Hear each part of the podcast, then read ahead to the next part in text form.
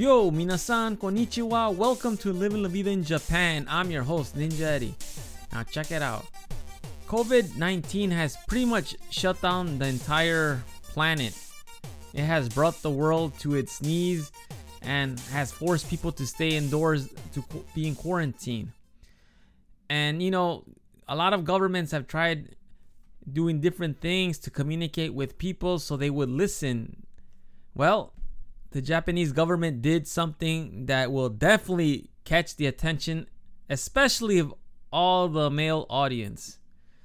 What they did was they hired Hatsune Miku as coronavirus countermeasure supporter. Before we get into the detail of the job, I just want to say to those listeners out there that don't know who Hatsune Miku is, she is an international superstar. She has millions and millions of fans worldwide.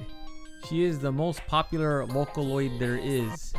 And for those that don't know, what is a Vocaloid?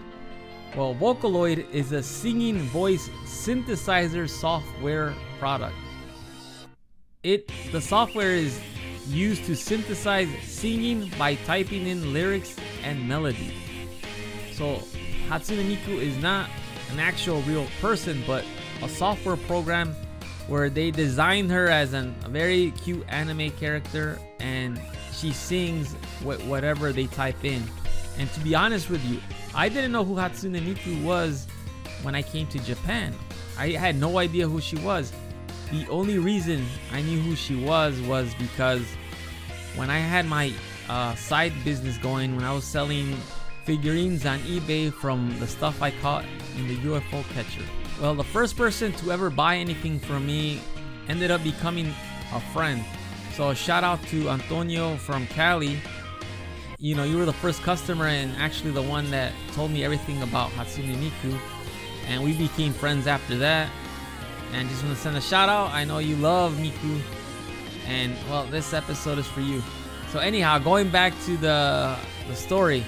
So what the, the Japanese government is doing right now as of September ninth, she informs the public of the latest infection prevention methods based on all the research data collected. And she spreads awareness, in, you know, including the three C's, which is avoid closed spaces, crowded places, and close contact settings. She will have a bigger role, but as of now, that's all she is doing. And she will continue to give information to the people till March thirty-first of twenty twenty-one.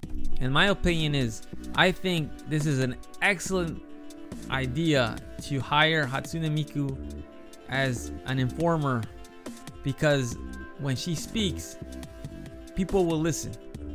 You know, I'm sure uh, there are people say, no, no, that's a bad idea. But in my opinion, I think it's fantastic because she has millions and millions of fans that will just stop and drop whatever they're doing just to listen to her speak, because she has a very cute voice and millions of fans worldwide.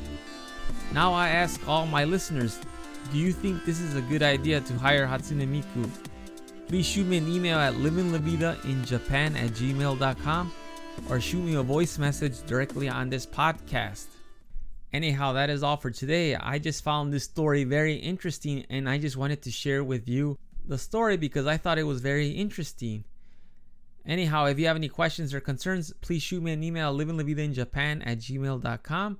You are listening to Living La Vida in Japan. I am Ninja Eddie. I will talk to y'all later. Hasta luego. Matane.